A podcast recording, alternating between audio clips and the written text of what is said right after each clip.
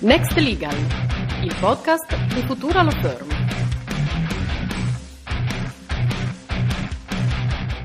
Buongiorno a tutti ascoltatori di Next Legal, sono l'avvocato Luigi Cantisani di Futura Law Firm e oggi siamo qui per parlare del, dello spiacevole data breach subito da Twitch e delle questioni legali che questa incresciosa vicenda ci suggeriscono. Allora, eh, diamo un po' di contesto. Uh, cos'è Twitch per chi non avesse familiarità con questa piattaforma? Mm, Twitch è una piattaforma di live streaming essenzialmente eh, che appartiene ad una società di diritto statunitense, Twitch Interactive Inc., con sede legale a San Francisco, quindi stiamo parlando di una società di diritto statunitense, una società che fa parte del gruppo societario di Amazon, dicevo, salita alla ribalta per i suoi servizi di streaming. Twitch offre una moltitudine di contenuti, ma è diventata nota per lo più come la piattaforma di live streaming in ambito gaming, nel senso che ormai da anni ospita con uh, successo uh, molti gamers che si adoperano nella creazione di contenuti, da semplici commentari uh, di gameplay a video recensioni, a discussioni, eh, per non parlare poi della scena e-sports, dove i giocatori che praticano gaming a livello agonistico eh, condividono partite, tutorial o addirittura interi tornei vengono trasmessi su Twitch. Insomma, Twitch si è abbastanza posizionata come la piattaforma per eccellenza del gaming. Addirittura le società eh, che producono hardware e, e, software per il mercato appunto dei videogiochi eh, mandano le loro conferenze in live streaming su Twitch, oltre che su piattaforme eh, proprietarie o su YouTube. Quindi insomma Twitch come piattaforma del gaming, ma non solo del gaming, perché dicevo ospita altri contenuti, in particolare eh, in questo periodo Covid è stata utilizzata da um, altri operatori di mercato appartenenti ad altre industrie per coltivare i rapporti con le proprie community di fans. Penso a musicisti che si sono lanciati in live streaming per fare delle piccole performance dal vivo in live streaming. Quindi piattaforma di gaming, ma non solo gaming. Ora veniamoci ad occupare del, del data breach. Che cosa è accaduto esattamente? Allora, um, mercoledì 6 ottobre, quindi assai di recente, Twitch uh, ha confermato di aver subito un, uh, un furto dati, un leak essenzialmente, per materiale um, compreso tra i 120 e i 135 giga. Le fonti sono un po' discordanti in, in merito alla quantità, ma quello che è stato confermato è, è l'entità dei dati rubati, cioè parliamo del codice sorgente della piattaforma stessa, uh, SDK proprietarie, in, ulteriori informazioni sul marketplace di Twitch e anche dati personali degli utenti, in particolare anche i dati eh, dei pagamenti effettuati da Twitch ai propri streamer, perché il modello di business eh, di Twitch insomma si basa un po' su questo. Io, giocatore o utente di altro tipo, faccio un live streaming, eh, ricevo dei pagamenti sulla base del traffico e delle visualizzazioni che generano. Mm, il data breach pare che sia avvenuto due giorni prima, lunedì 4 ottobre, ed è stato spiegato da Twitch come un incidente avvenuto, o meglio, un, una falla, un varco lasciato aperto nel corso di un'operazione di riconfigurazione dei server. Quindi questo aggiustamento tecnico ha fatto sì che, venisse, che fosse possibile per l'hacker in questione effettuare il data breach.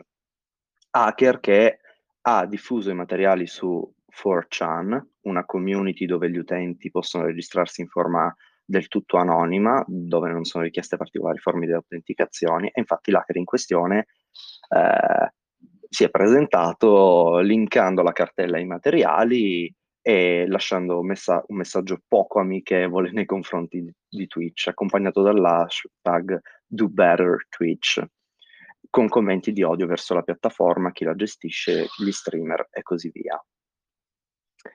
Uh, l'evento ha da subito generato discussioni in tutta la, la, community di appassionati del mondo tech e della data protection, uh, perché è un, si è trattato di un data breach abbastanza importante. Come abbiamo visto, in un'unica mossa eh, sono stati leccati codice sorgenti e anche dati personali de- degli utenti. E poi tutto questo ha generato discorsi e dibattiti a cascata, di cui eh, nel, prosieguo, nel, prosieguo, andremo un attimo a vedere più eh, dettagliatamente. Eh, questo fa riflettere, fa riflettere come, sul fatto che eh, un singolo attacco abbia permesso di rubare informazioni di, diverso, eh, di diversa tipologia e livello.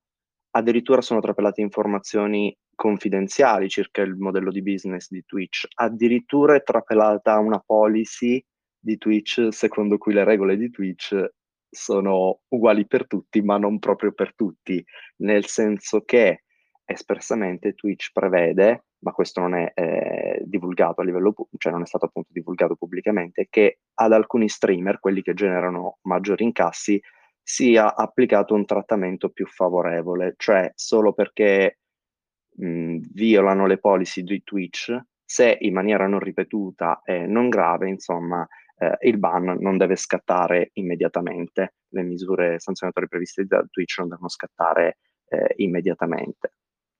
E anche questo ovviamente ha generato uh, polemiche nella community di appassionati.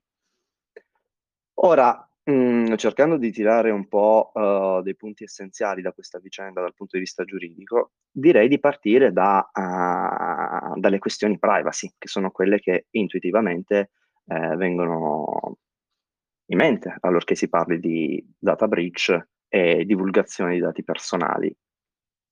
E così la mia disamina è partita da un controllo della informativa privacy di Twitch per capire un attimo che cosa loro prevedono. La prima informazione interessante che salta all'occhio è l'assenza della, dell'indicazione di un data protection officer.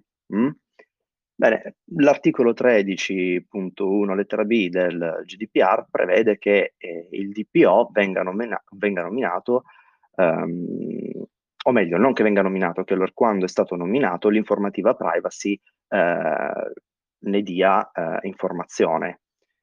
Quindi il ragionamento è se l'informativa di privacy di Twitch non indica un DPO, evidentemente Twitch non ha nominato un DPO da qui la domanda successiva, ma Twitch era, sarebbe stata tenuta a nominare un DPO? Proseguiamo. Mm, l'articolo 37.1 prevede una serie di casi in cui eh, il DPO deve essere nominato. Si tratta di fattispecie ovviamente generali e astratte e ogni singola parola utilizzata all'interno di queste disposizioni si presta a elucubrazioni incredibili su, sul senso, no? sul significato pratico da attribuire a, al testo. Ma particolarmente interessanti sono secondo me le ipotesi di cui la lettera B e alla lettera C. La lettera B dice, ehm, cioè prevede quale caso le attività eh, del titolare o del responsabile che consistono in trattamenti che per loro natura, ambito di, ambito di applicazione e o finalità richiedono il monitoraggio regolare e sistematico degli interessati su larga scala. Ora, chiaramente in un podcast di breve durata non possiamo andare a sviscerare il concetto di monitoraggio regolare e sistematico degli interessati, che è un concetto molto complesso e che occupa gli esperti della materia a più livelli e che va circostanziato caso per caso, soprattutto con una profonda consapevolezza di quello che è il business eh, condotto dalla società eh, di turno. Quindi non intendiamo lanciarci in considerazioni, eh, come dire, avventate, però considerando il business di Twitch, considerando il funzionamento della piattaforma, considerando che io, utente qualunque, nel momento in cui uso la piattaforma attraverso i cookies beh, e attraverso le mie attività comunque sulla piattaforma vengo profilato, la piattaforma mi suggerisce contenuti basati sulle mie preferenze, sui miei interessi, sulle mie visualizzazioni, considerando che a loro volta gli streamer vengono classificati in base alle visualizzazioni generati, direi che quantomeno ci si debba porre l'interrogativo la mia attività ricade o meno nell'ambito di applicazione dell'articolo 37,1 lettera B? E muoviamoci ancora sulla lettera C, in cui si dice attività principali del titolare del trattamento, del responsabile del trattamento, che consistono nel trattamento su larga scala, qui di nuovo ritorna il concetto di larga scala, di categorie particolari di dati personali di cui all'articolo 9 o di dati relativi a condanne penali e ai reati di cui all'articolo 10. Io mi vorrei soffermare un attimo sulla, dati, sulle categorie di dati particolari, ex articolo 9. Eh, questi dati sono, uh, come noto, um, quelli che sotto il precedente codice privacy uh, venivano indicati come dati sensibili, no? Quindi dati, donne, eh, seguendo oggi la lettera del GDPR, dati che rivelano l'origine razziale o etnica, le opinioni politiche, le convinzioni religiose o filosofiche, l'appartenenza sindacale e così via. Uh, non vi ripeto per intero uh, la disposizione, però abbiamo capito di che ambito stiamo parlando. Ora, si potrebbe concludere che Twitch di base non tratta questi dati, però bisogna considerare l'utilizzo pratico che viene fatto della piattaforma e bisogna considerare il fatto che ehm, gli eventi in live, in live streaming tenuti da, dagli streamer appunto poi possono restare registrati sulla piattaforma e quindi venire conservati. Twitch, come dicevo, è una piattaforma dall'uso abbastanza trasversale attraverso le industrie. Sì, piattaforma per eccellenza del gaming, ma sempre più cate- mh, sempre mh, diverse categorie di utenti, un numero maggiore di categorie di utenti ha iniziato a utilizzarlo per altri scopi, ad esempio per propaganda politica. Non mancano i politici che nell'ultima scena si sono affacciati su Twitch. Ad- e quindi qua ricadiamo nel eh, rivelare le opinioni politiche. Ancora Twitch continua, è, è stato utilizzato massivamente negli ultimi eh, negli ultimissimi mesi da comunità LGBTQ e anche qui quindi ricadrà in monetati particolari allorché vengono conservati su Twitch dati in cui live streamers eh, non solo eh, condividono il loro orientamento sessuale, ma fanno addirittura attivismo sociale, politico, oserei dire. E allora anche qui mi chiederei, Twitch sarebbe stata tenuta alla nomina di un DPO la, lettera C si applica e da queste considerazioni sul DPO in realtà derivano delle ulteriori considerazioni a monte su un altro che, che riguardano un altro istituto, quello della cosiddetta DPIA, no? la valutazione di impatto um, prevista dall'articolo 35 del GDPR. Che cos'è la valutazione di impatto? Mm, sinteticamente, schematicamente, è una valutazione preliminare che il titolare del trattamento fa prima ancora di iniziare il trattamento. In altri termini, io Twitch mi devo chiedere, io Twitch, ma qualunque altra società, mi devo chiedere se nel momento in cui inizio a fare un trattamento, questo trattamento presenta le caratteristiche di quell'articolo 35 e quindi mi costringono ad una valutazione di impatto, si dice preliminare. Cosa dice esattamente l'articolo 35? Quando un tipo di trattamento, allorché prevede in particolare l'uso di nuove tecnologie, mh, hm, l'uso di nuove tecnologie, considerate la natura, l'oggetto, il contesto e le finalità del trattamento, può presentare un rischio elevato per i diritti e le libertà delle persone fisiche, il titolare del trattamento effettua, prima di procedere al trattamento, una valutazione dell'impatto dei trattamenti previsti sulla protezione dei dati personali. Cioè, in altre parole, io società, nella fattispecie Twitch, mi devo chiedere, nell'evento in cui eh, si dovesse verificare un data breach, quali sono i rischi e concreti impatti sui diritti degli interessati? Si tratta di mera diffusione di informazioni senza, che non sono suscettibili di impatti ulteriori? Ma um, dubito, si dirà, va bene, ma se tu vai a rivelare il tuo orientamento sessuale su Twitch piuttosto che le tue convinzioni politiche, lo fai consapevolmente perché vuoi diffondere queste informazioni, non vuoi tenerle riservate. Bene.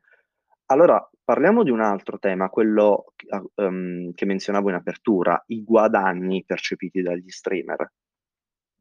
Bene, Occorre tenere presente che la community dei gamers è una delle più suscettibili, cioè allorché alcune informazioni saltano fuori, eh, nascono dibattiti e conversazioni su forum, community varie, che sfociano spesso nel tossico.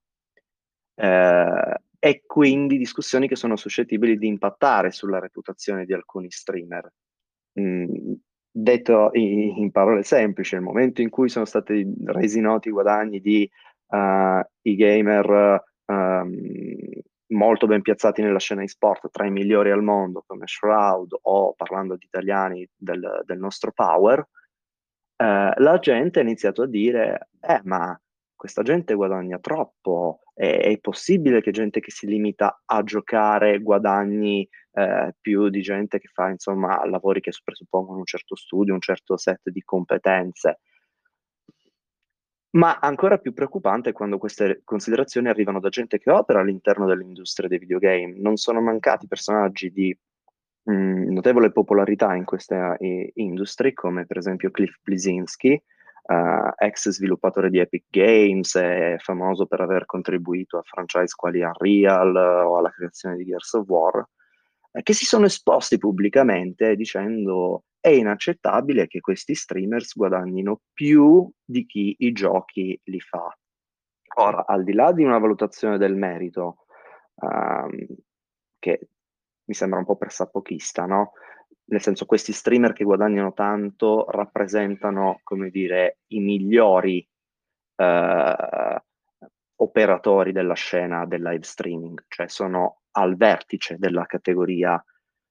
Non mi sembra equo paragonare il vertice di una categoria con il livello medio di un'altra categoria, che è quello degli sviluppatori. Cioè è come se comparassimo eh, i migliori eh, conduttori televisivi con eh, lo sviluppatore software medio, cioè da una parte abbiamo il, il vertice di una categoria e dall'altro il livello medio. Ma al di là di queste considerazioni di merito, ehm, il fatto che una personalità dell'industria abbia fatto così nota, abbia fatto esternazioni del, del, genere, ovviamente porta a interrogarci anche su altre questioni, cioè su come dovrebbero essere gestiti i guadagni e su come dovrebbe essere gestito il diritto di monetizzare sui videogiochi. Su questa cosa torneremo fra un attimo, uh, però era giusto per spiegare che i rischi uh, sono ben presenti da un punto di vista reputazionale e conseguentemente poi di, mh, mm, eh, di potenziali guadagni. Mh, mm, voglio dire, all'esito di questo disclosing di informazioni, nulla vieta che alcuni live streamer potrebbero subire eh, perdite eh, di guadagni o addirittura attacchi pubblici attraverso le piattaforme di social media, cioè si innesca un effetto domino dalle conseguenze non facilmente prevedibili e gestibili. Quindi un rischio per i diritti e le libertà delle persone fisiche, a mio avviso, è presente. Poi un altro tema importante in ambito data protection è Mhmm, e anche qui prendo le mosse dall'informativa, ehm, privacy di di Twitch, ma Twitch sarebbe stata tenuta ad avere un responsabile, ehm, o meglio, ehm, sì, un un o meglio un designato per l'Unione Europea, a fare da rappresentante nell'ambito dell'Unione Europea? Ehm l'articolo tren oh, 27 del GDPR prevede che dove appunto eh, la designazione del rappresentante è prevista, questo deve essere appunto nominato nell'Unione. E Twitch nella sua informativa privacy dice che Twitch UK Limited è stata disegnata da Twitch Interactive Inc., quindi casa madre, come rappresentante nell'UE per agire per suo conto in relazione ai suoi obblighi ai sensi dell'articolo 27. Però Twitch UK Limited è una società di diritto britannico e il Regno Unito, per effetto della Brexit, non è più parte dell'Unione, tant'è vero che si, cre- si è creato un fork del GDPR. Abbiamo il GDPR e abbiamo il cosiddetto UK GDPR, che sì, sempre il GDPR è, ma è una, come dire, il testo è stato mutuato e verrà adattato in un framework che sarà proprio del Regno Unito, in un framework legale che sarà proprio del Regno Unito incluse disposizioni attuative. Quindi, detto in altri termini, il Regno Unito adesso corre da solo. E allora a me non sembra che la designazione di un rappresentante ter- per il territorio UK eh, esaurisca l'obbligo di nominare un rappresentante nell'Unione sotto il GDPR dell'Unione. Quindi questo è l'altro punto che un attimo eh, ritenevo opportuno uh, eh, attenzionare. Ma passando poi alla cosa più importante, visto che di data breach si tratta, la notifica alla Supervisory Authority, a, al garante locale di turno. Eh, infatti, mh, prevede l'articolo uh, 33 che in caso di violazione dei dati personali il titolare del trattamento notifica la violazione all'autorità di controllo competente a norma dell'articolo 55 senza ingiustificato ritardo, ove possibile entro 72 ore. Ora, come dicevo, il data breach è avvenuto il 4 ottobre. Twitch lo ha confermato il 6 ottobre. Alla data del 6 ottobre, la mh, Information Commissioner's Office, uh, l'ICO, quindi i, il garante UK sostanzialmente, aveva confermato di non aver eh, ricevuto ancora nessuna notifica. Mm, Twitch ha dato a intendere più o meno tra le righe che avrebbe provveduto, dettagliando nella maniera insomma, più consona eh, il data breach, però ad oggi non sappiamo se effettivamente una notifica di data breach sia avvenuta verso l'ICO o verso altre supervisory authority. Ad oggi questo non è dato saperlo. Quindi ci sono tutta una serie di considerazioni lato data protection che mh, a mio avviso sono abbastanza eh, in, importanti, ma soprattutto sono le conseguenze sociali e, e di impatto economico su chi opera intorno um, sugli operatori che gravitano intorno ad una data piattaforma a destare eh, preoccupazioni. E vorrei chiudere riagganciandomi a quanto dicevo prima, sul diritto di monetizzare degli streamer e su un tema che aveva sollevato anche il collega eh, Santiago in una precedente puntata di Next Legal, cioè qual è l'apporto degli streamer in questi contenuti. Il senso della riflessione è il seguente. Se all'esito di questo data breach si dovesse polemizzare sempre di più mh, mm, sui guadagni percepiti da certi noti eh, streamer, eh, è possibile che si arrivi a mh, mm, una revisione dei modelli eh, di business tra società che sviluppano videogiochi e giocatori che li monetizzano attraverso gli streaming. Sono in molti ormai, non solo il poc'anzi citato Cliff Blizinski, a suggerire tra le righe che dove alcuni eh, utenti che riproducono i videogiochi monetizzando sulla riproduzione debbano in realtà essere, dovrebbero in realtà essere autorizzati attraverso appositi contratti di licenza. In effetti, i videogiochi, come eh, essendo anche dei programmi per elaboratore, non solo, abbiamo detto in passato che sono opere complesse, rientrano nella tutela del diritto d'autore e quindi in un certo senso la riproduzione è un diritto che potrebbe essere conferito solo mediante licenza. Ad oggi siamo un po' in una giungla in cui c'è un regime di tolleranza da parte delle, so- delle software house, non di vera e propria autorizzazione. Per esempio, se si va sul sito, sulla pagina ufficiale di Nintendo, eh, intitolata Nintendo Game Content Guidelines, si legge tra le varie indicazioni che mh, mm, Nintendo incoraggia a creare video che includino crea- un input creativo e un commentario. Video e immagini che contengono una mera riproduzione dei contenuti di gioco della Nintendo senza alcun input creativo o commentario non sono permessi. Quindi l'approccio ad oggi è detto delle guideline a cui ti devi conformare se le violi, io intervengo per chiedere la rimozione del contenuto. Ho citato Nintendo non a caso, perché negli anni è stata una delle più restrittive eh, in, questo, in, questo, ambito. Questa policy è entrata in vigore solo nel 2018. Prima l'atteggiamento di Nintendo era molto più punitivo. Non stupisce che sia entrato in vigore nel 2018 questa policy a novembre 2018 per l'esattezza, quindi poco prima del lancio di Smash Bros. Ultimate, che è un noto titolo uh, di combattimento un fighting game eh, affermatissimo nella scena competitiva, nella scena e-sport, quindi un po' Nintendo si sarebbe data la, la zappa sui piedi, uh, mantenendo in vigore una policy contraria al suo stesso titolo di punta in ambito e-sport. Però questo fa riflettere, siamo in una situazione in cui c'è tolleranza verso gli streamer, non c'è autorizzazione. E se il dibattito intorno ai guadagni percepiti dagli streamer, come conseguenza di, data, di questo data breach, dovesse eh, così rendersi ancora più aspro, mh, mm, non è difficile immaginare che qualcosa possa cambiare. Quindi, da un lato abbiamo un evento che ha delle conseguenze immediate sul fronte data protection e che deve portarci a riflettere su tutti quei punti che abbiamo esaminato fino ad oggi.